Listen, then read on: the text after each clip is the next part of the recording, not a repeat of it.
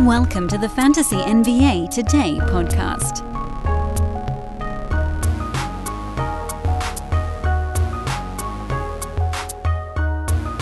Well, I've got a little touch of the old ahem, laryngitis. Uh, our our three year old finally gave it to the whole dang house. I'm okay though. A little bit of Tylenol, a whole lot of water, and we will plod our way through this show. I'll probably cough on your faces here and there, but I don't think you can catch it through a podcast, so uh, you should probably be all right.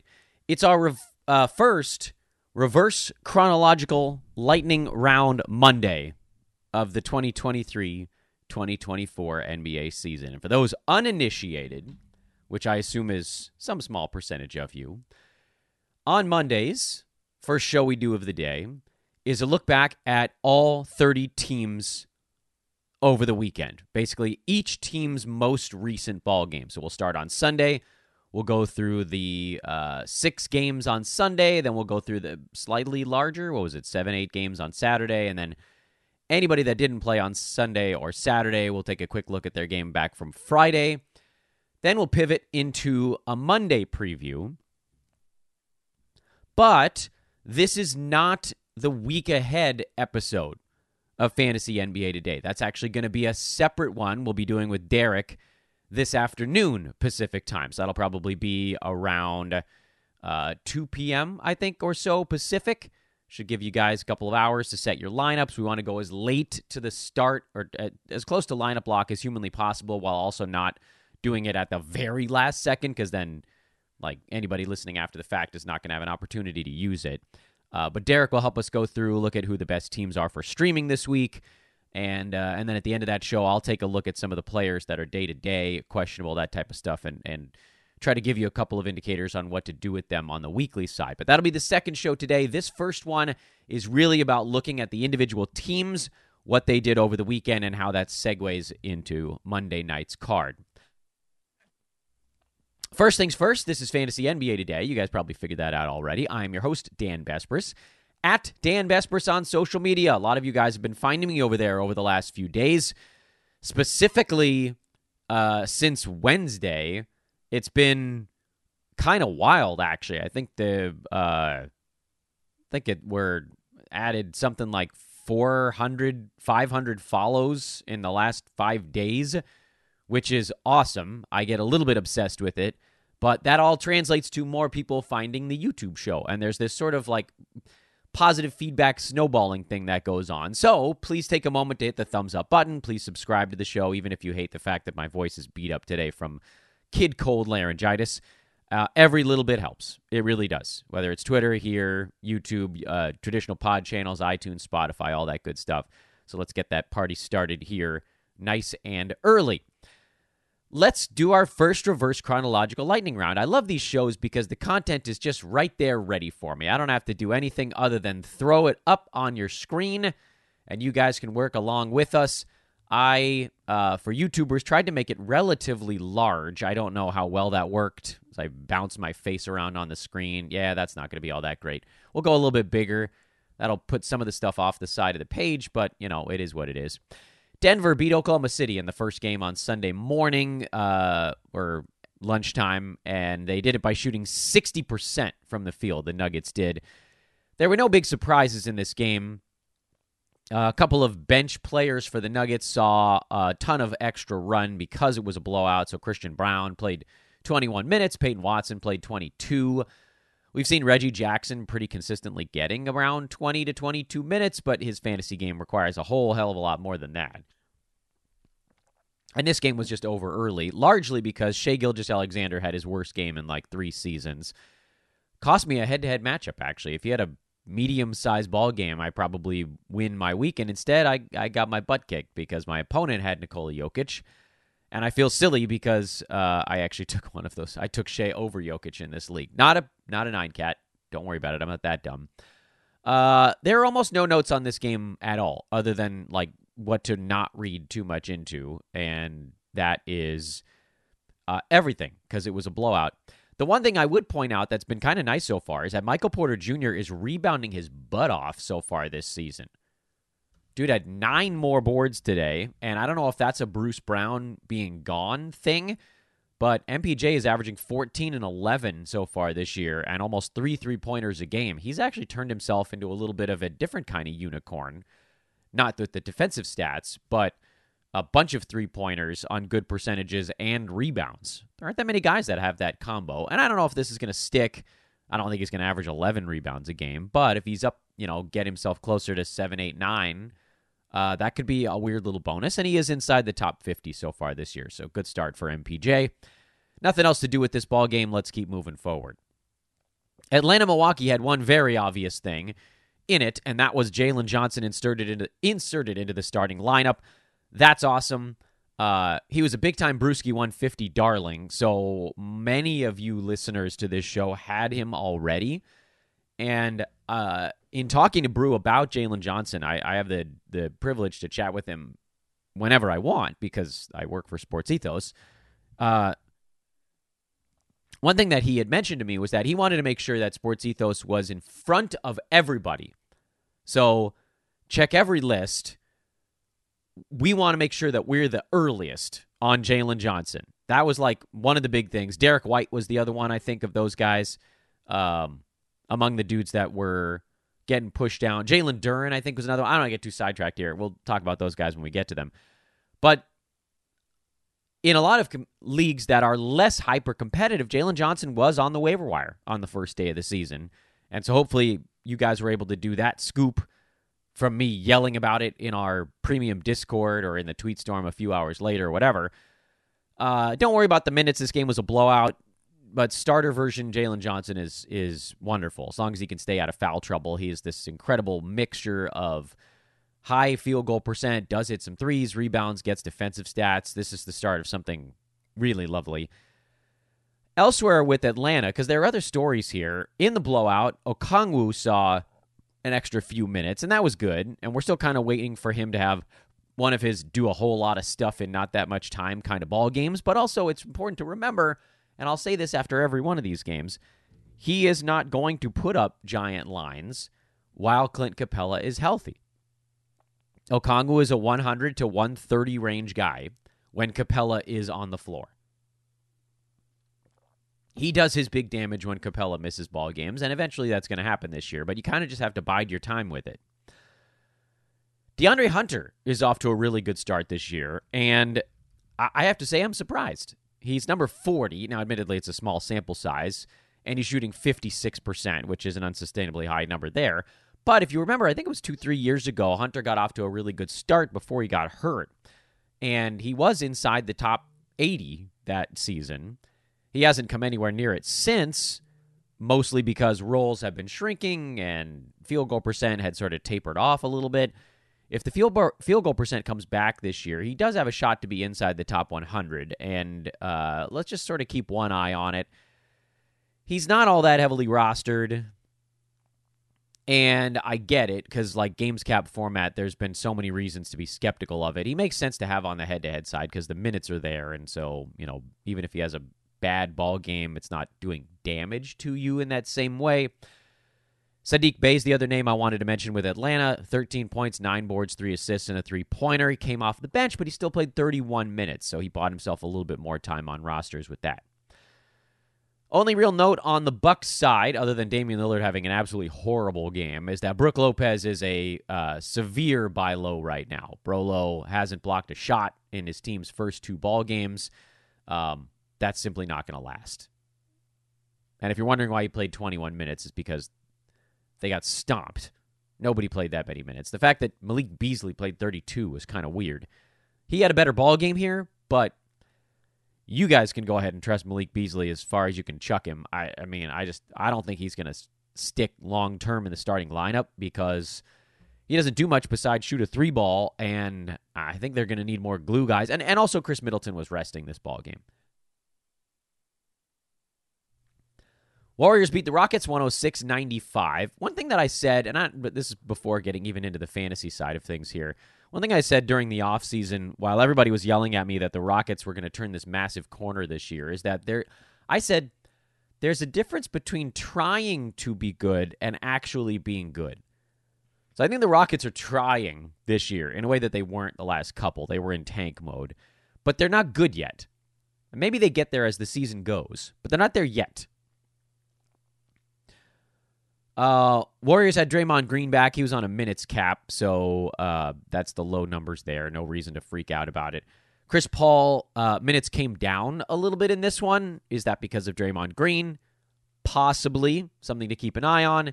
This game was also pretty well in hand. It was sort of more blowouty than the final score would indicate, and that's why the Warriors regulars Steph played 31 minutes, uh, Clay 29, Wiggins 28.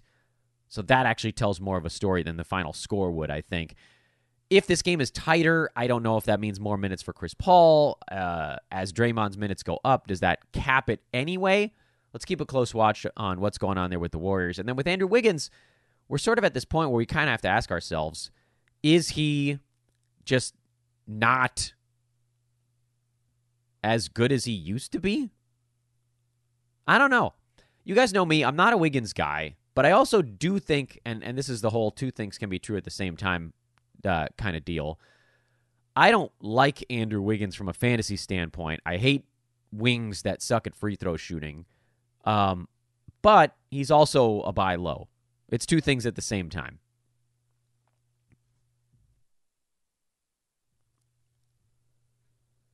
Uh, on the Houston side, Jabari Smith Jr. played better. Alperen Sengun had another fairly well-rounded line. Freddie VanVleet was bad. Dillon Brooks is probably going to be kind of bad most of the year. Jalen Green is someone I avoided like the plague because of his issues. I don't know what to add really on this side besides just kind of wait it out and wait for the team to figure out some kind of chemistry stuff together. I I, I get the appeal of Jabari Smith Jr. and I and this is I, I think he does end up having an okay fantasy season, but he's another guy that worries me because of all the things that can kind of go wrong with his fantasy game. Field goal percent could be bad. Free throw is not a guaranteed positive. If you drafted him, I don't I don't know what you're doing listening to my show because I I basically said I wasn't drafting him because I was worried that it might not click. But if you drafted him I have to try to put myself in your shoes. This is an empathy moment for me because I don't have Jabari Smith Jr. on any team. I have, I think I have a couple of Freddie VanVleets. That's the only Rockets I've got anywhere. Uh, and yeah, that game wasn't great yesterday. But if I'm Jabari Smith Jr.'s manager on a fantasy team, I think I just have to wait it out and hope that it pans out. Joel Embiid played on the uh, the back to back here, and he seemed fine. 35, 15, and 7, two steals, and six blocks. Everybody was like, oh no, what's happening to poor Joel Embiid? He hasn't quite looked like himself to start the year. Well, hello. He's back up to number 11 now after this gigantic, gigantic ball game. Tyrese Maxey, by the way, is number four in nine cat leagues right now hell of a start to the year. Tobias Harris has actually been pretty good also, and we kind of knew that was going to be the case with Noah Harden around. He's number 31 after the first week. And we finally got a better game out of De'Anthony Melton after a couple of clunkers. This was the kind of one that you're looking for with a few points, some assists, some nice steals numbers, three pointers mixed in. That'll do you guys are not interested in my takes on the guys that are generally rostered. You guys are interested in my takes on a guy like Paul Reed and a guy like Kelly Oubre. And unfortunately, Paul Reed's a drop. He's not playing many minutes. He saw extra in this one because it was a blowout, but typically he's in the 13 14 range, and that's just not going to get it done. As far as Kelly Oubre goes, he did enough in this one. They didn't need him as much. And that's always going to be the thing here with Oubre is if they don't need the scoring punch, then his role is going to be diminished. He managed to sort of salvage things by hitting all six of his free throws and having three defensive stats.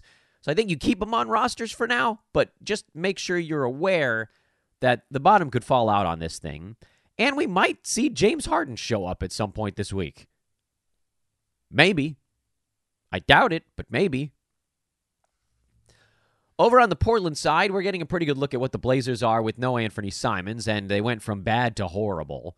Uh, they got blown out. DeAndre Ayton got eaten alive by Joel Embiid. So uh, Time Lord saw a few extra minutes in yesterday's ball game. Both of those guys put up what you'd call kind of low end serviceable lines, mostly because of defensive stats. I think Robert Williams is going to be around top 100 range this year. DeAndre Ayton is going to be better than he's been. The kind of nice thing about Ayton so far is that he's number 62 in 9cat after the first week, despite having uh, what I would argue is about the worst week he could have possibly had. But he still averaged 12 rebounds, and he somehow averaged 2.4 defensive stats. So there is this weird, there's a disconnect happening with the understanding that he's been very bad from the field and his team's been so horrible, but he's managed to float his numbers. And as one thing comes down, the other thing will probably come up, and he becomes a little bit of a buy low. Malcolm Brogdon is a start while Simons is out. Shaedon Sharpe is obviously a start while Brogdon or uh, Simons is out. Jerami Grant is a start while Simons is out. Matisse Thybulle's a drop. And no, I'm not paying attention to Jabari Walker until he gives me about three more games of reason to pay attention to it. Scoot Henderson is getting a lot of should I drop asks on Twitter. And I, I got to say, it's the same stuff. Like we've been down this road so many times, people. But I'll repeat it because I know I have new viewers and new listeners every year. Don't draft rookie ball handlers. If you want to draft a rookie, and I put Chet Holmgren is on my Dan Besbris Old Man Squad list. He's he's technically the only rookie on there. It needs to be a big man with good percentages. Those guys are able to get over the hump because they don't have the things that weigh them down. But for someone like Scoot, he's going to have a ton of turnovers. He's going to have horrible efficiency issues figuring out the NBA. And it's just uh, like right now, it's as bad as it could possibly be. He's like, where is he? He's outside the top 200. It's not even remotely close to fantasy value. And so people that are rostering him are in full panic. And I get it. I get it. You should be in full panic because you drafted a rookie ball handler after I yelled at you, don't do it. It never works. Alex Rickling, who was on this show uh, to break down his mock draft team about two and some odd weeks ago, I think, he did the digging on this, and you can find him on Twitter at Rickling if you want to tell him I gave him a, a non guest hit shout out. Blow him a kiss for me. He did the deep dive on this to look at how rookies do in fantasy drafts versus where they end up performing. And the result was what we've been saying, which is if you want to draft a rookie, draft him at like 115 or deeper. Because there's a really good shot they stink for half a year or more. And that's basically what's going to happen here with Scoot. He's going to be terrible at the beginning of the season, and you're seeing it. This is like maximum terrible. And then by mid November, he's going to be a tiny bit better. And by mid December, he's going to look pretty decent or serviceable. And probably by the All Star break in February, he's going to be a pretty good basketball player. Remember Trae Young? He was unplayable in fantasy until February of his rookie year. And then he was top 40 the rest of the way. What's the play here? If you have Scoot on your team, you're in real trouble because you ain't going to get anything for him in a sell. And you don't want to drop him because he's going to get good at some point later this year. You're kind of screwed. It's sort of the sunk cost situation.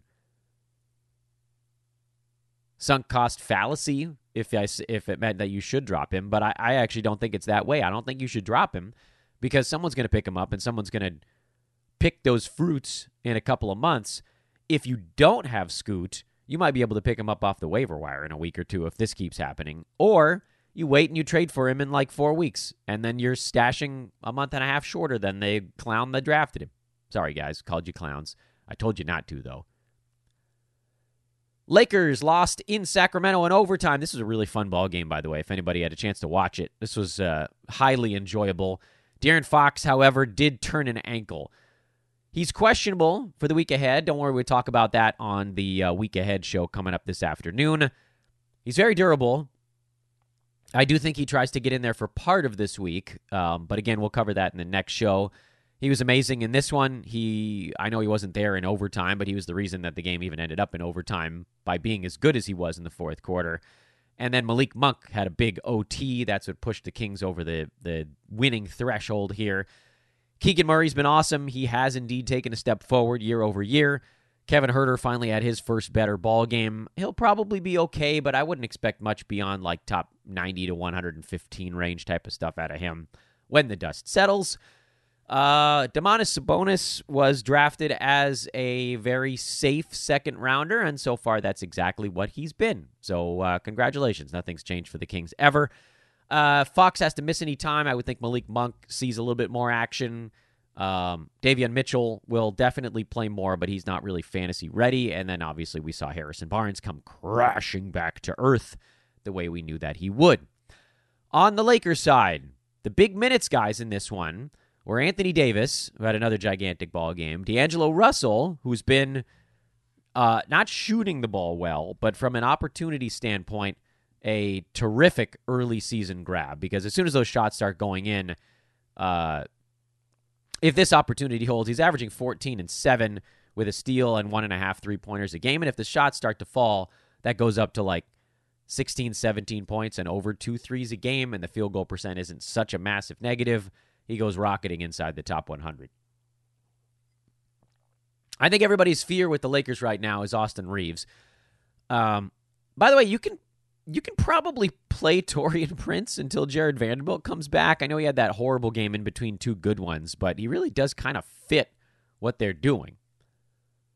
Anyway, uh, for Austin Reaves, he just looks exhausted. I think the Team USA stuff sapped him of his Austin Reaves strength.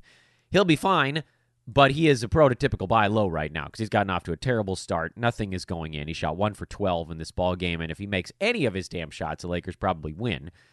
So, um, yeah, go get him if you can on the cheap. We'll try to do a little bit of work on that over on the social media side, which I'll remind you guys is at Dan Besbris, D A N B E S B R I S. Go find me over on the Twitters so we can figure out what you need to sell to get your hands on Austin Reaves. By the way, we just got a Shams report in the middle of this one Kings All Star De'Aaron Fox has avoided significant injury but has sustained a moderate sprain of his right ankle, and he is likely to miss some time. Fox played through the sprain down the stretch of 37 points in a victory over the Lakers on Sunday. So um, I think that probably gives you the answer you want. If you're playing him this week, he's probably out for at least a week. And uh, so roll from that and go forward. The last game on the docket from Sunday night was the Spurs and the Clippers. And look, guys, I got to say, I.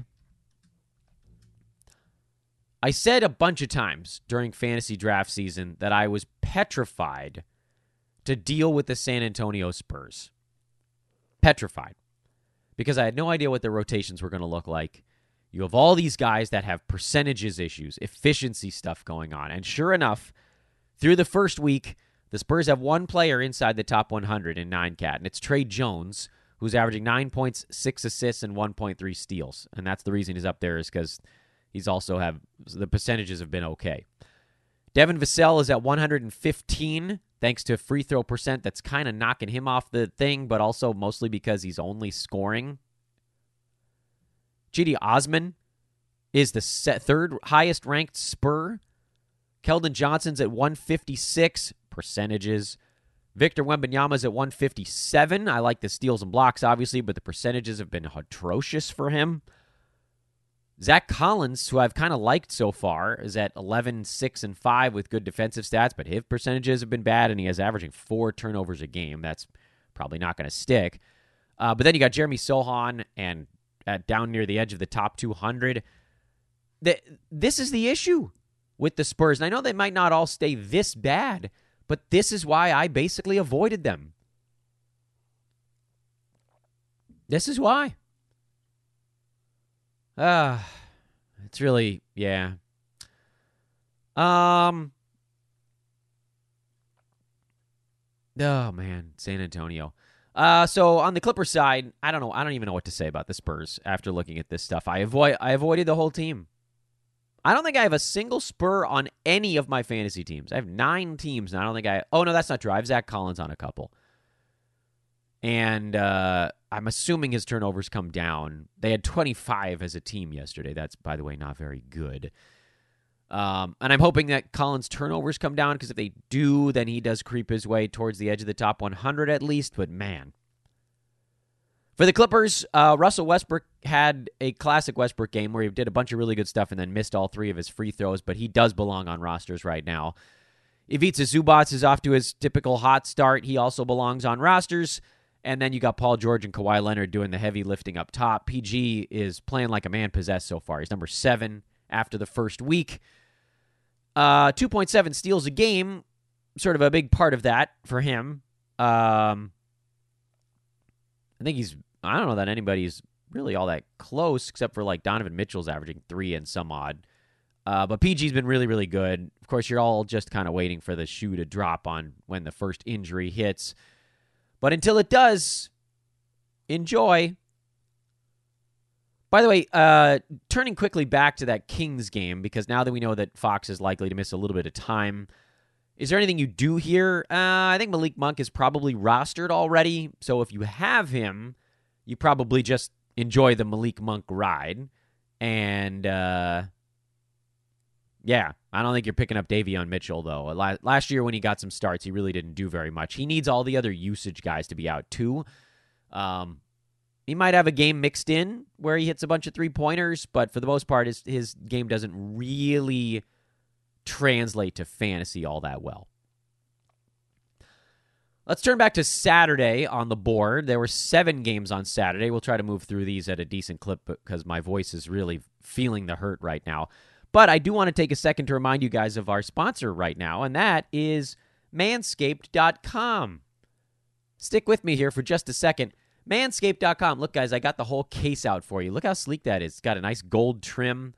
My uh, my desk lamp here is really illuminating it. Maybe I can get it in front of the desk lamp. No, that's not good. It's not focusing on that. That's the handyman. That's the handyman. I've showed you guys the way this thing looks in my hand. This is an actual electric face razor. You can get this. You can get the new Lawnmower 5.0, which is the newest iteration of the actual sideburn trimmer. Look at me. I'm actually kind of well kept today. I've got the, uh, here's the clipper. I have the nail clipper out because I was cutting my kid's thumbnail with it. Uh, that's only 20 bucks. 20% off and free shipping on your order over at manscaped.com with promo code ETHOS20. Again, ETHOS20. You get 20% off your order at manscaped.com plus free shipping. So the nail kit is only 16 bucks. You got to at least try that. It's actually really, really good. My wife uses it instead of her own nail stuff. Uh, and then this handyman over here is is pretty awesome as well. Uh, let's get back into the mix here with a look at Saturday. New Orleans doesn't have a whole lot going on other than uh, Herb Jones has looked pretty good through their first couple of ball games. CJ McCollum has an unsustainably high number of steals happening right now. Um, and they, you know, they just look like a pretty good ball club, which they were when Zion was healthy last year. So no surprises there. The only thing that was surprising for us was the first game they played. Jonas Valanciunas played 29 minutes, and then not surprisingly in this one, only 21. I think that's more what you're getting out of JV this year. He was a hard pass on fantasy draft night, and he remember he remains a hard pass for me right now. Herb Jones does belong on rosters, so make sure that he's picked up. Uh, right now, he's doing more than just getting steals, so hopefully that sticks. We'll see. But at the very worst, he has a pretty good floor because of the defensive stuff.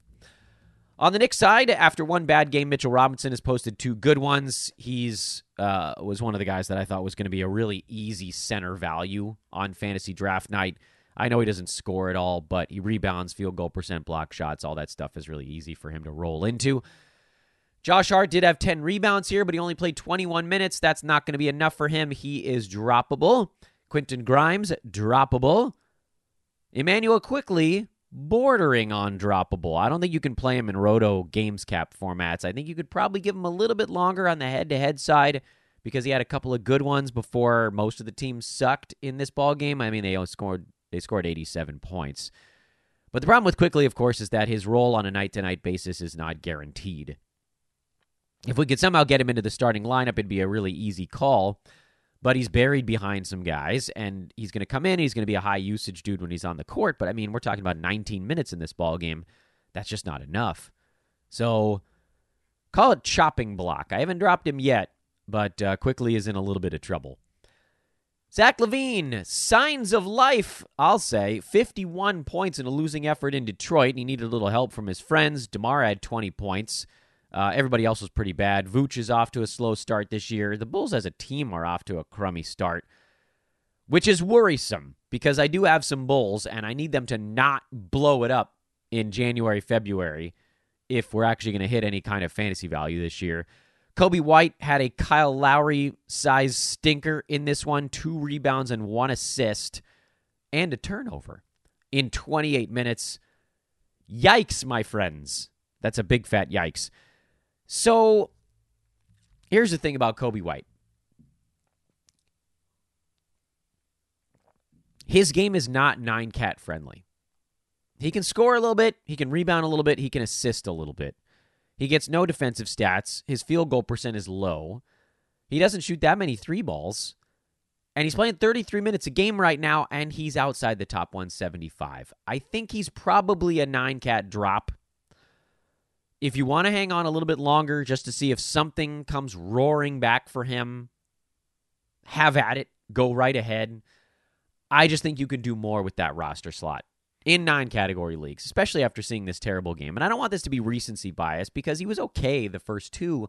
But again, there's always those big gaps in his fantasy game.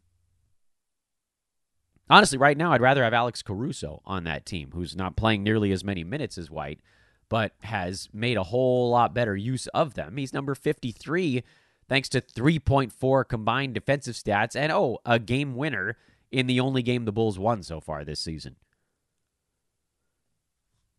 You don't have to worry about the regulars. They'll all eventually get it figured out. Um, yeah. Anyway, Detroit. Who doesn't want to talk about Jalen Duren? I want to talk about Jalen Duren. He's number 10 in all of fantasy after the first week, and that's only because he's averaging three and a half turnovers per game, which is weird for a big man in his role. But guess what? He's also averaging four assists per game. There's a lot going on with Jalen Duren that will not last. He's averaging 18 points, 15 and a half rebounds, four assists, and 3.4 defensive stats on 80% shooting. But I don't care. He's so much damn fun to roster right now that I like it, it like don't even worry about the things that you know are coming down. Scoring's going to come down, rebounds will come down a little bit, assists will come down a little bit, blocks will come down a little bit, field goal percent's coming down a little bit. Knowing that if you can go out there and get yourself someone that is like a reliable 35 or better range fantasy player, and I'm not talking about somebody who's inside the top 35 right now. I'm talking about somebody who was drafted inside the top 35 and you know they're going to stick somewhere near there. Then yeah, you go do it. But I also wouldn't fault you for just enjoying the ride because he's been unreal so far and he's one of the most fun players in fantasy. And how much time have we spent on that? We've dedicated so much time on this show to talking about how fun it is to watch him rebound. And after every game so far, I've said if there's a rebounding prop out there that has Duren winning it this year, I don't think it's that crazy. He's the strongest dude in the NBA and he's 19. Ausar Thompson was pretty good in this ball game, and he has a really cool fantasy game. He has a lot of stuff that's going to hold him back percentages, turnovers, things like the lack of three pointers. But he rebounds, he assists, he steals, he blocks. If you can do those four things and you start to add the other stuff around it, then the fantasy ceiling is just through the roof. Cade was pretty good, not great. 25 and 10 is good, but it's sort of a Trae Young esque 25 and 10, one three pointer, no defensive stats, bad, eh, bad turnovers. And then Isaiah Stewart had 14 and 9, which is just enough to buy him a little bit more time on your roster. Wizards got a win. They beat Memphis 113 106. Daniel Gafford left and came back, I think. He had a tweaked an ankle. This is always the thing with him, but he played 28 minutes. That's all we needed to see. Double double with two blocks. Yay, good. Jordan Poole off to a really bad shooting start, but he did get 27 points in this one. So if that's what you were looking for when you drafted him, have at it. But we're also seeing why the bottom can fall out with him. 21 shots a game on 37% shooting, and he's actually missing his free throws so far, too. He really can't get a whole lot worse for Poole than these first two ball games. I drafted him in exactly zero nine category leagues, and I feel fine about that because of the way we knew the floor could come out. I did draft him in a points format, and I'm fine with what we've seen so far. Tyus Jones, solid start. Nothing spectacular to this point, but uh, no problems. Top 40 numbers after their two games. You'll take that. Corey Kispert had 22 points and 32 bench minutes. I don't think that's something we get a repeat performance nightly, so probably ignore that for now. Delon Wright, only 20 and a half minutes here, but he still managed to do enough. Seven assists, two steals, and a block. I'm sticking with Delon. You guys know I like me Delon Wright, and uh, so I'm not backing off of that because the steals, the assists, and frankly just the defense is stuff they're going to need from him. For Memphis, I was curious how Xavier Tillman would look against a smaller front court, and he didn't get to play as much. I think some fouls crept in, but it was mostly about matchups. The Wizards were going to space you out, and Tillman didn't make a whole lot of sense in that particular build. So, you know, he had a great start to the year. He played two gigantic front courts. Now he played a smaller one. You can pretty much gauge what sort of fantasy games you're going to get out of Tillman by the size of the team he's playing against. Does he belong on rosters? Yeah, I think he does. Ziaire Williams had a nice game here, 16 and 10 with four three pointers. I'm not picking him up after one good ball game, but he does deserve at least a sort of a sideways glance. Can you do it again? We'll see. John Konchar played well in 22 minutes, but that's not enough time. Marcus Smart settling in with his new team, so everything else is kind of uh, about what you'd expect. Indy beat Cleveland on the road, 125 113. These were kind of the zombie Cavs, so uh, no one should be too surprised here. Evan Mobley and Max Strus were the only starters that actually played in this game. Donovan Mitchell, Darius Garland, Jarrett Allen were all still out. So, you know, grain of salt on the Cavs side, I still think Max Strus is going to be an incredible ad this season. And I don't think that I'm overselling it. He's number 20, by the way after three ball games, despite shooting horribly 37% from the field on 17 shots a game. He's just doing all the things. Yes, he had more usage in this one because Garland and Donovan Mitchell were both out. We're not going to delude ourselves into thinking that this is the way it's always going to be. But he's out there for maximum minutes. They like his rebounding, they like his passing. I think Strus has a chance to be a top 60, top 70 fantasy play this year. And I don't think I'm going crazy to say that. And I think the floor is 12 teams startable. Like, I don't think that there's a worst case scenario that has him as a drop. And this is why. And so I'm going to, I got to rant a little bit here. I got to pause to rant about something. I'm seeing this weird new phenomenon popping up in the fantasy space suggesting that you should just follow the analysts that like make you feel good about your team. No, you should follow the analysts that are grinding. The analysts that are legit doing the hard work. And there's a good number of us out there, but I'm seeing too many that think they can just sort of parachute in, see a couple of things and make calls on stuff. That's not how it works. You got to understand how stat sets work. You need to understand how math works. And you need to understand that the people that we're lecturing to on podcasts and on Twitter are not in hyper beginner leagues. People in hyper beginner leagues are probably not listening to fantasy pods or watching fantasy Twitter as closely as we're treating it. You're talking to intermediate players. So if you're telling an intermediate player to drop Max Strus, and I saw that after his slow ball game, that analyst is not paying attention. They could still get it turned around, but that analyst is not paying attention. Please, I beg of you people, don't fall prey to this strange new sweeping thing that's happening where everybody is everybody is exactly the same in in fantasy analysis. There are some absolutely brilliant analysts out there, and I hope that I've had some of them on this show. But I'm seeing too many that think they can half ass it, and I don't like that. It's leading people astray. If you feel like I'm talking to you, this is like the is this about me moment? If you feel like it's about you, work harder. Because we see you, we see that bad advice, and we know you guys can all do better. So that's my pep talk. Don't half ass it. Let's get in. Let's get in the, the frickin' weeds here, man. Let's do the hard work. That's how we're going to win. That's my pep talk. Sometimes everybody needs a little tough love. Uh, as far as the Cavs go, you're not picking up Isaac Okoro. You're not picking up Dean Wade. Caris LeVert is kind of interesting. I know he did a lot more in this ball game, specifically because Donovan Mitchell and Darius Garland were out, but he actually finished last year playing pretty well. And the games he's played with Garland and uh, Donovan Mitchell, even this year, he looked okay. He has fantasy issues. Percentages tend to drag him down. It's why he's number 151 because he hasn't hit a shot basically to start the year. But I don't think Caris LeVert is totally dead in the water, at least not yet. Folks, picture this nightmare scenario. You're hosting friends for the big game.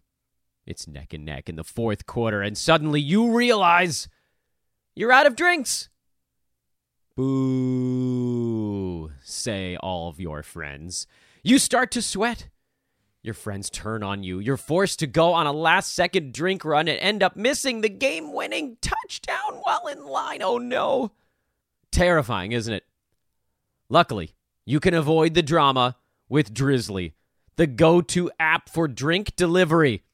With Drizly, you can shop a huge selection of beer, wine, and spirits, then get them delivered right to your watch party. Compare prices across multiple stores in your area, find the best deals on game day drinks, and get back to armchair quarterbacking from, you guessed it, your armchair. Download the Drizly app or go to drizly.com. That's D R I Z L Y.com today. Must be 21 plus, not available in all locations. Dem Birds, I got to call you out. There's a post in our in the YouTube chat who says, "Who cares if people give out bad advice? It's not that deep." This is my existence, man.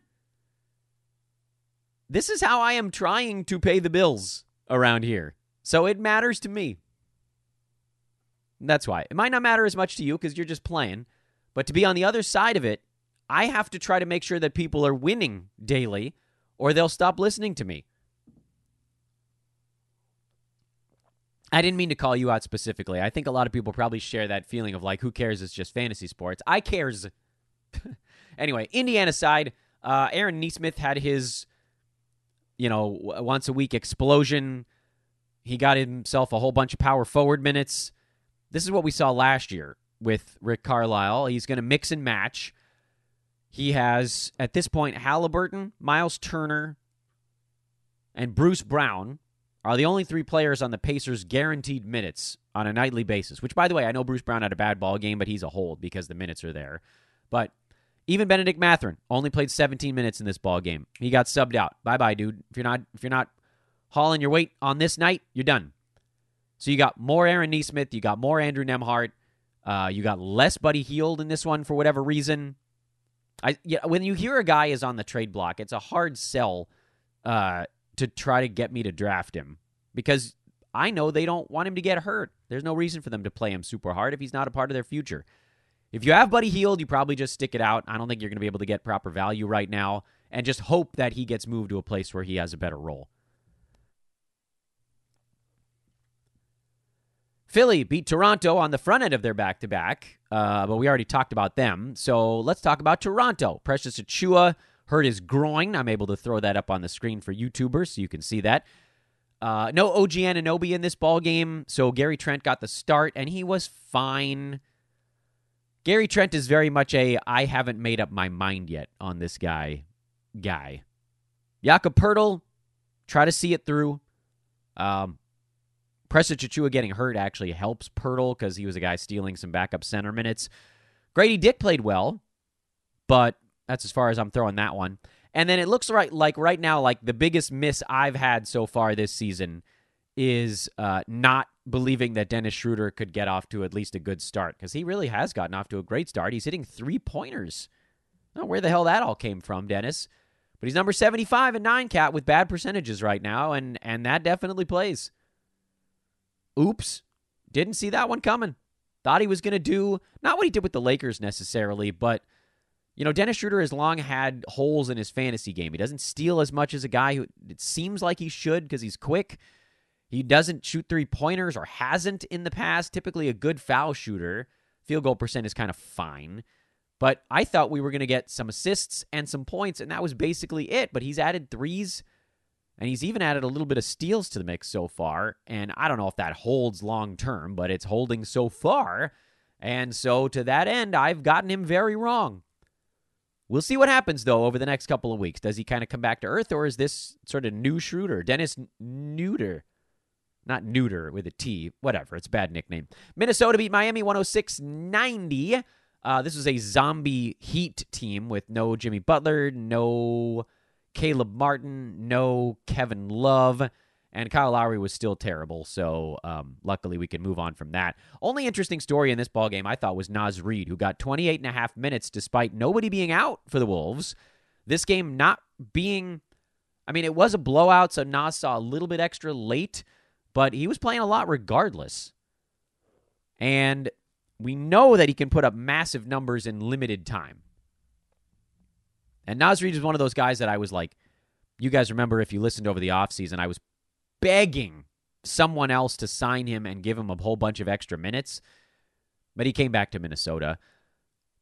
If, you know, he played 24 ish minutes in the first game for the Wolves and then 28 and a half in this one. If I don't think 28 and a half is something we see nightly, but 24 25 would actually be enough for fantasy value for him. So I'm going to go ahead and call Naz Reid a pickup in most formats. And then if you want to wait and see how it goes on the games cap side, you have that luxury. If you'd rather just drop him in there, you probably won't get burned too bad. Head to head, I think you can start him right now. Uh, no massive notes on this ball game. I avoided most of the big men stuff going on in Minnesota because I really wasn't sure what KAT and Gobert would do. With Towns, the percentages are going to bounce back. Um, so he's not going to average 15 and 10. He's taking 19 shots a game. That's actually the important part for him. So very much a buy low on KAT. Um, I it would take a lot to get him, so that is why I'm a little hesitant to call it a buy low. And then with Anthony Edwards, He's number 66. Presumably, the field goal percent will get a little bit better. The field, the free throw percent will get a little bit worse. He'll work his way back up into that 30 some odd range, probably. Kyle Anderson is a hold. Uh, Mike Conley, quiet hold. Let's keep going.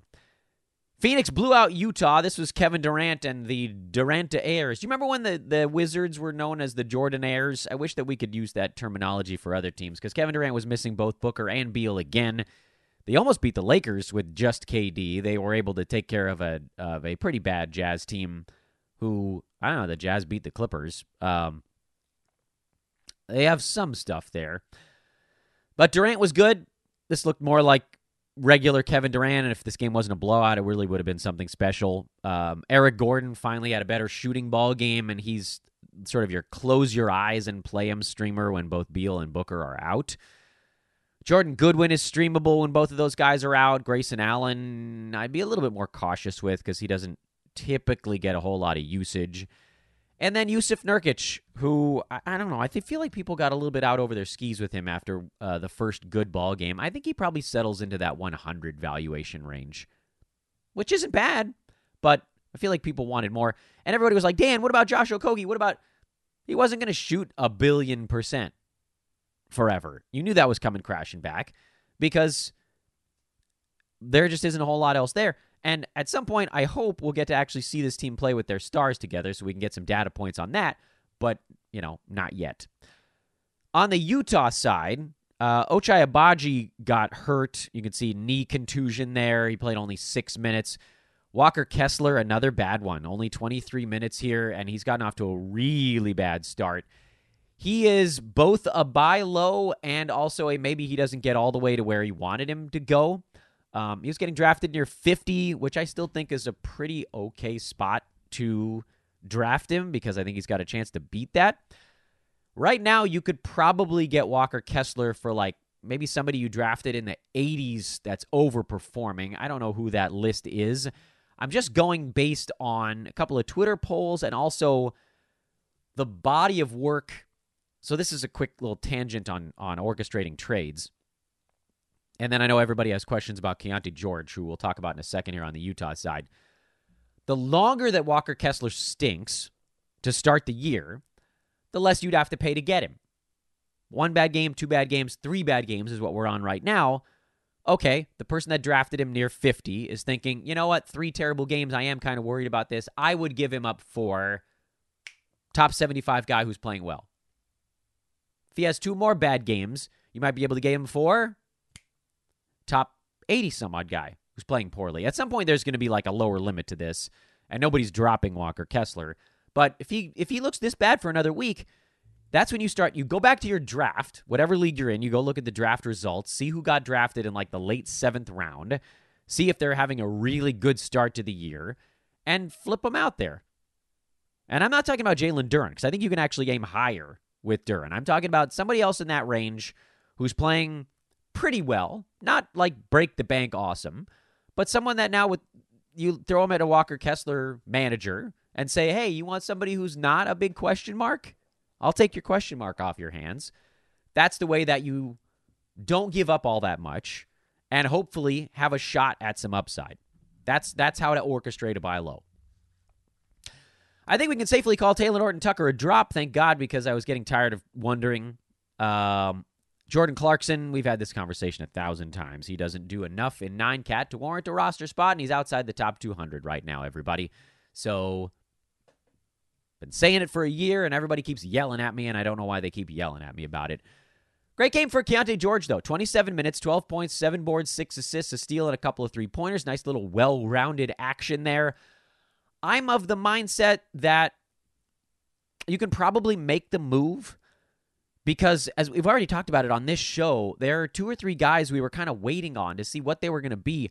I think I would rather take a shot on somebody who has a better fantasy stat set, whose role is a little bit less certain, than someone who we know has a crummy fantasy game, like a Talen Horton-Tucker, whose role seems safer, but his fantasy game stinks.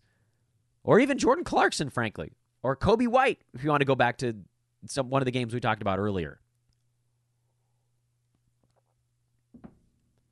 If you know somebody has a bad fantasy game and you know they need like 35 minutes on the court to hit some kind of value, why not go for a guy who doesn't need that many minutes? And you say, you know what, we'll ride the bumps, we'll see what happens. And if it doesn't get there, who cares? Because the guy I dropped wasn't helping me anyway.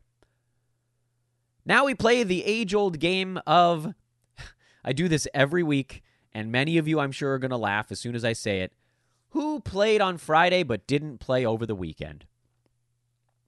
I never look at this ahead of time. I don't know why I always forget to look at who didn't play, but we know somebody didn't play because Saturday was what? Seven games? What did I say? Seven games on Saturday, six games on Sunday. There was a back to back in there.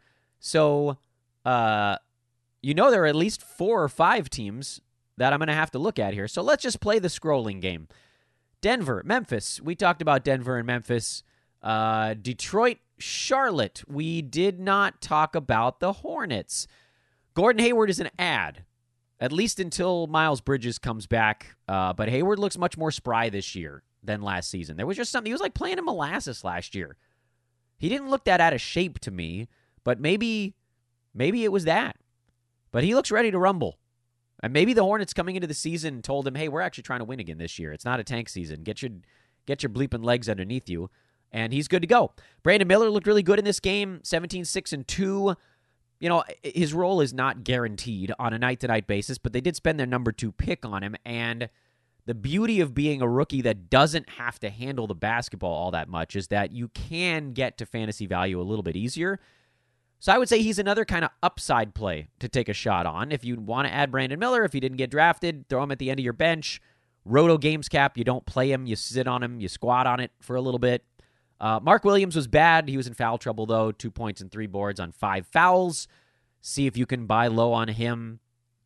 I doubt it because he started the year with a good ball game. So people are like, meh, I got a good one. I don't care about the bad one. But maybe somebody's thinking, is this going to happen every night? And the answer is no. Uh, but I will remind you all that running up to the season, when people asked me of those later centers, which ones do I like the most, I said Gafford, I said Duren, and then I had Williams behind them because I thought, you know what? I'm a little worried that PJ Washington plays some small ball center on the Hornets.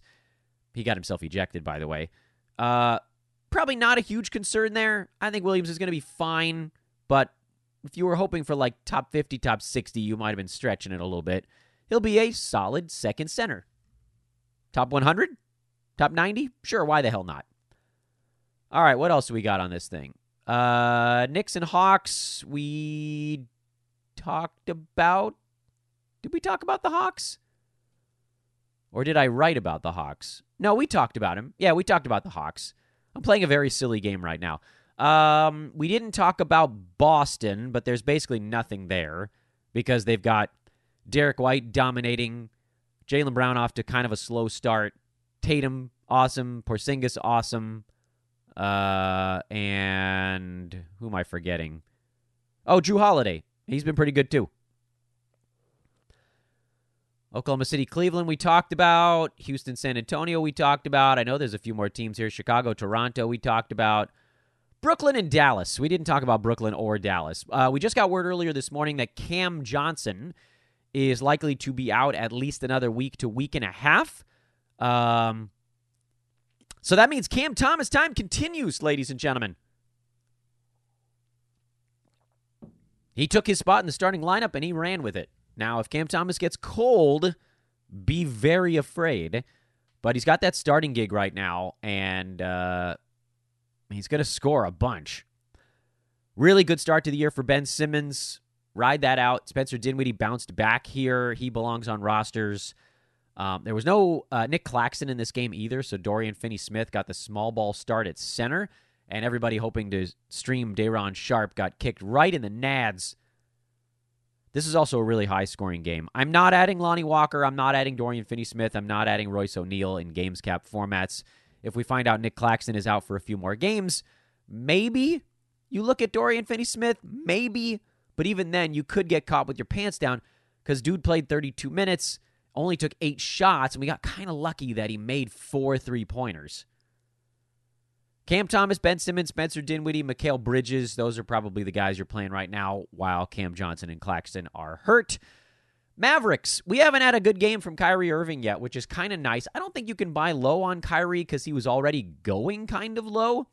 Um, but if you could, I would because you know he's coming around as soon as Luka decides he, he's not going to go thermonuclear. I also warned you guys, Dereck Lively is an ad but the minutes are going to bounce around, and there was no Dwight Powell in that first game because of a flu.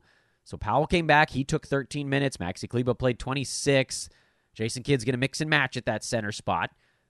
Uh, and Grant Williams is someone I do want to track a little bit. I don't think that he's an ad. He had five fouls in 29 minutes of this ball game. I think there there's an outside shot he gets inside the top 100 outside, like 25%, but at least keep one eye on him in case that does happen. Clippers Jazz, we talked about. Magic, we haven't talked about yet. Uh, Jalen Suggs and Cole Anthony tend to have a tough time coexisting. They each had an okay game here, so that's something, I guess. I have trouble playing either of them in a games cap format. Head to head, you could probably play both. You're not adding Mo Wagner despite the nice ball game. He went eight for eight, not sustainable.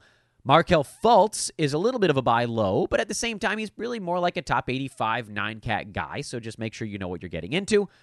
And Wendell Carter Jr. is someone that I drafted precisely zero places because I don't like centers who don't get defensive stats. No, he's not going to be as bad as he's been. He's outside the top 200. He'll claw his way back right near the edge of the top 100, just like he did last year and the year before, and blah, blah, blah, blah, blah. Not a guy I'm targeting, Wendell Carter Jr. But if you can get him for like a 120 type plotter, then maybe you at least upgrade your plotter a little bit. Whatever. Uh, Portland, we talked about. Warriors, Kings, we've talked about. And that's it, ladies and gentlemen. But it's not our look ahead. We still have Monday to look ahead to. Whoopsies. Yeah, we're looking at the basketball monster board because it's the easiest one to fit on a screen. Let's look at Monday real quick. I don't know if we're going to have a ton of time for chat room. We'll go lightning round on those as fast as humanly possible. Here's what's coming up tonight, though, as we get near the hour mark and my voice is really struggling. Boston, nothing. Um, I don't, well, I don't, not really paying attention to much on the Boston side. Uh, in terms of Wizards, We'll keep an eye on Gafford. He looked better in their last ball game, and we'll keep uh, part of an eye on Corey Kispert. For the Bulls, Coby White, we just talked about. I'd love to know if Alex Caruso can lock in some minutes a little bit more long term. He seems to get hurt, though, so that may be the thing kind of holding him back. Uh, for the Pacers, you're just watching all those wing rotations. For the Nets, we just talked about Cam Johnson being out, so Cam Thomas. Hornets, we just talked about Gordon Hayward and Brandon Miller are the two guys you're watching there. For the Blazers, DeAndre Ayton is kind of your buy low. Uh, otherwise, we've already talked about Malcolm Brogdon being a play. Shaedon Sharpe is a play. Um, Jerami Grant, blah, blah, blah. Raptors. I still am having trouble believing that this is the new Dennis Schroeder, that he hits like three three pointers a game. That number has got to come down. So, what is he going to be when this all settles? Gary Trent, Jakob Poeltl, the other guys you're watching there. Naz Reid on the Wolves.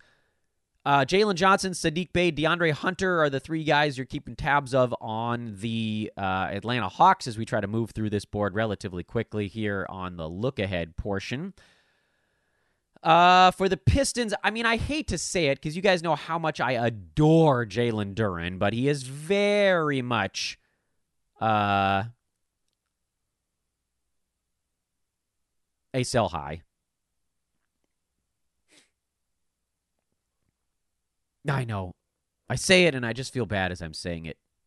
But it's the truth. He's a sell high right now because it's not going to get any better than this for Jalen Duren. And I mean, you could probably get a third rounder for him right now. Or you roll the dice and hope he does it for another week and then aim for a second rounder. Anyway, let's keep going. Um, Thunder, nothing. Mavericks, Dereck Lively versus Dwight Powell versus Maxi Kleber, Grant Williams. We just talked about that. And Kyrie off to kind of a slowish start. For the Grizzlies, Xavier Tillman against the smaller front courts. That's the thing. They're playing a smaller front court now. Uh, Memphis dealing with Dallas in this one. Ziaire Williams is worth tracking. I don't think you need to add him yet. For the Warriors, uh, Andrew Wiggins is he is he bad now, or is he the biggest buy low of all time, or is it somewhere in the middle? Probably the middle. Draymond adding minutes, uh, assuming he's playing in this ball game. Um, what does that do to Chris Paul? That's the biggest thing for me. Herb Jones on the Pels is my thing I'm watching because he really has looked good so far to start this year. For the Heat, Sounds like Josh Richardson might be back. We got that news uh, earlier this morning. Does he become kind of a big point guard instead of Kyle Lowry? Because the Heat ain't going anywhere with Kyle Lowry as the full time point guard. He's just too old. He doesn't have any juice left, man. Keep one eye on Richardson. It could really, it could happen. For the Bucks, Brook Lopez buy low. For the Jazz, Walker Kessler buy low. Probably some drops there. We talked about THT and Clarkson. Nuggets, nothing. Magic. Love to see Jonathan Isaac's minutes get to 20, but I don't think it's happening. And then sort of the Cole Anthony, Jalen Suggs stuff we just talked about. And then Markelle Fultz. He's sort of due for a better ball game. Lakers, Austin Reaves could not throw a stone in the ocean. I know you guys love when I say that dumb expression. He's been horrible so far. His percentages was one of the reasons that you drafted him, and they haven't been there. But they will be that makes him a buy low. And I think that's it for the look ahead. Let's see if we can get to a few questions from the chat room here. There's a lot of them, and we're already over the hour mark, so we're not going to get to uh, even close to all of these guys. Let this be a lesson to my lovely live viewers to please get your questions in fast. Although, to be fair, most shows won't be an hour long weekend recap. So most of the time we'll have 10, 15 minutes for questions. Today we'll do about maybe five or six, and then I'm going to go rest my voice until the afternoon. Um, Christopher Scott is asking for an update on Devin Booker with the note I'm playing a weekly lineup for the first time this year, and it sucks. I have no control. Anxiety levels are through the roof. It's awful not being able to move guys in and out when they get hurt or sit. Yeah, I mean, you're not wrong, bud. Um, we'll talk more about this type of stuff on the afternoon show. Uh, so that's my my uh, my teaser there, Chris. Sorry, I'm not answering it on this morning's one because uh, I have a bunch more prep to do before the afternoon in terms of everybody's schedules and uh, when the games are happening and who's playing who and all that good stuff. So there's your tease to come back and watch again this afternoon. Let's see if I can zip through here. How David says, how long do you think we have to wait until Okongwu will be startable in Roto? So you could get away with it now. It's not he hasn't been a complete disaster. He's number 129 in uh, nine cat, um, which again, that doesn't sink your team. You know, nine points, four boards, a steal, 61% shooting. It's not good, but you could legitimately start him now and it wouldn't be the end of the world. Or you could just wait until Capela goes down. I, I don't think I'd wait that long. I think you probably play him and just take the low end lines, unless you're falling way behind in your games cap. Delante says, What do you make of Keyonte George? Is he destined to start sooner rather than later? This does feel a little bit like analysts pleading for a thing that's not going to happen as fast as we want it to. I still think he's a speculative add, though. That's Keyonte George. DG says, Need rebounds. Who's a good trade target? I have LaMelo, Trae Young, and De'Aaron Fox to trade. Not sure which one to trade away. I don't know. Maybe those are trading away pretty big name guys. Uh, Fox just got hurt rebounds near the top of the board. I mean, you could it sort of blows up your team build to trade those guys, but you know, if you wanted to trade like a Trae Young for an Anthony Davis at the top or LaMelo for an Anthony Davis, I don't think I'd kill you. Uh, I would say DeAndre Ayton is your target for rebounds because you can buy low on him, uh, and you could do it with guys that are far worse than LaMelo, Trae Young, or De'Aaron Fox. If Lively, this is Kenneth asks, if Lively posts monster numbers, how realistic is it to buy low on Ayton? Probably not all that realistic. Sorry, I think you're going to need a little bit more than that. Ryan says, uh, eight cat roto. Would you drop any of Jakob Poeltl, Markelle Fultz, Brook Lopez, or Jerami Grant for Jalen Johnson or Xavier Tillman? Uh, no, I don't think I would. Wayne says, Hey, Dan, De'Anthony Melton was dropped. Is he a pickup? My back end guys are Delon Wright, Dennis Schroeder, Onyeka Okongwu, Wendell Carter Jr. Need assists and steals help. Well, if you need assists and steals, you're probably not dropping Delon Wright, are you? Although uh, he would have been my call here. Um, it's probably Wendell Carter Jr., which he's going to get picked up because he's going to be a top 100 guy. Um, yeah, six of one, half dozen, I guess. Do you want to go Melton over Delon Wright, a slightly safer steals guy? Ah, well. Rotoball says, I messed up my draft. I took LaMelo at nine instead of Damian Lillard. Should I try my best to get Lillard or just ride with it? I think you should just ride with it. Uh, Wayne T says, I dropped Dereck Lively for Onyeka Okongwu. He was dropped over the weekend. Was this the right move? Yes, that was the right move. Very good. Zoe Lala says the B 150 had Rudy Gobert at number 125. Now, remember, that's by totals. So Gobert might be in the 70s at the end of the year on a per game basis, but if he misses 20 ball games, that's how he ends up low. I'm not that low. Uh, I'm not high on Gobert. I think he probably does finish in the 60s, 70s range. Um, I'm not quite as low as Brew was on on Rudy. I think he he doesn't trust his health. I trust it a little bit more than that. So I think he probably does end up inside the top 100. So that's a, a, an area where we, I think, agree on the per game side and disagree on the total side. Kyung says, "Who's the one drop in out of this list in nine cat roto? Fultz, Wendell Carter, Coby White, Dereck Lively, Gordon Hayward. It's probably Coby White. It might be Dereck Lively." Hab says, finally made it to the live show. Who's the better streamer for the Magic this week? Suggs versus Mo Wagner versus Cole Anthony. I'd probably trust Cole Anthony the most out of those three. It's a little bit of a toss up. Eh. Hassan says, Do you think Fox plays this week? I think we got news that he probably doesn't from Shams a little bit back, just in case you missed that. Should I drop Coby White or Jeremy Sochan for Keyonte George? I think I'd drop Coby White I think I drop either of them, frankly. I want the guy that has an interesting stat set, might stink, but the other two guys are hurting you right now. Also, Dinwiddie versus Coby White. I'll go Spencer Dinwiddie. Uh, do do do do do. Keyonte is he a rookie ball handler? Yeah, sorta. Sorta. They have a bunch of ball handlers on that team. I don't think it just gets turned over. Is Nikola Jovic an add over Grayson Allen? This has to be a deeper league. The answer is maybe. I don't think either one of them is. I don't think that helps you very much, though. Who who's a good target if I want to sell LaVine after the 51 points? Targeting assists and percentages. So, um, you're going to need more to get to Darius Garland, but there's your assists guy.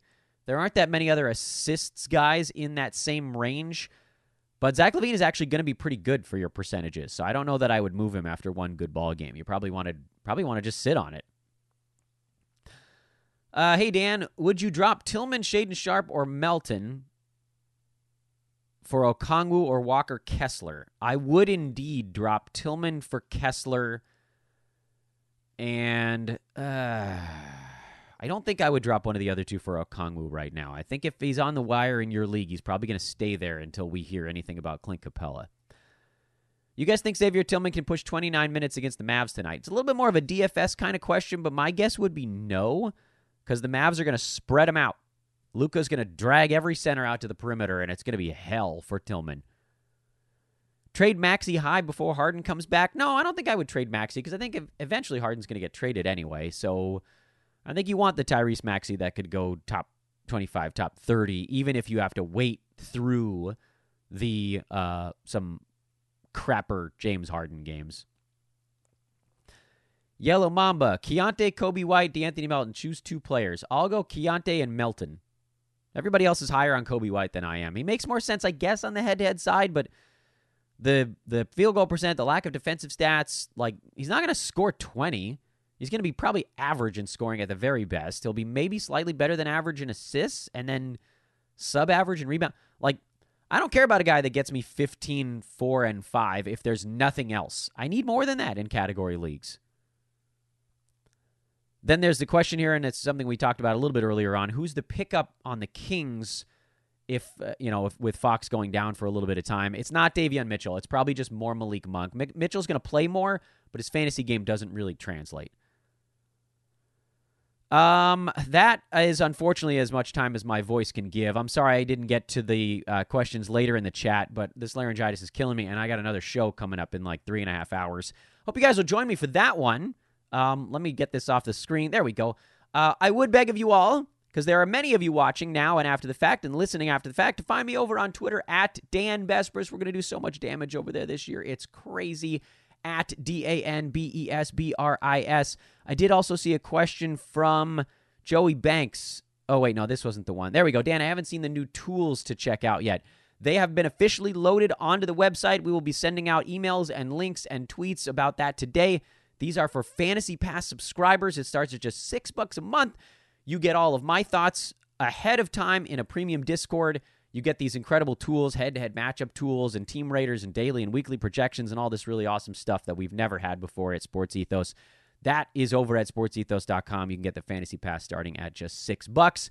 My voice is dead. I missed so many questions, and I'm so sorry. I hope you guys got a chance to help each other out. I really, really am sorry that I didn't get to the later ones, but we just ran out of time today.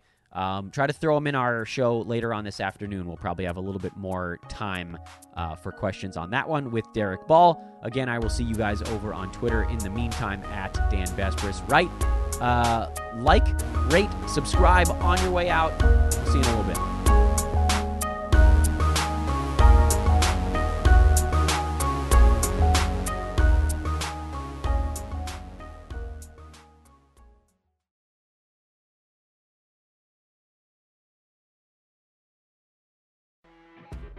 You know, when you're listening to a true crime story that has an unbelievable plot twist that makes you stop in your tracks? That's what our podcast, People Are the Worst, brings you with each episode. I'm Rachel.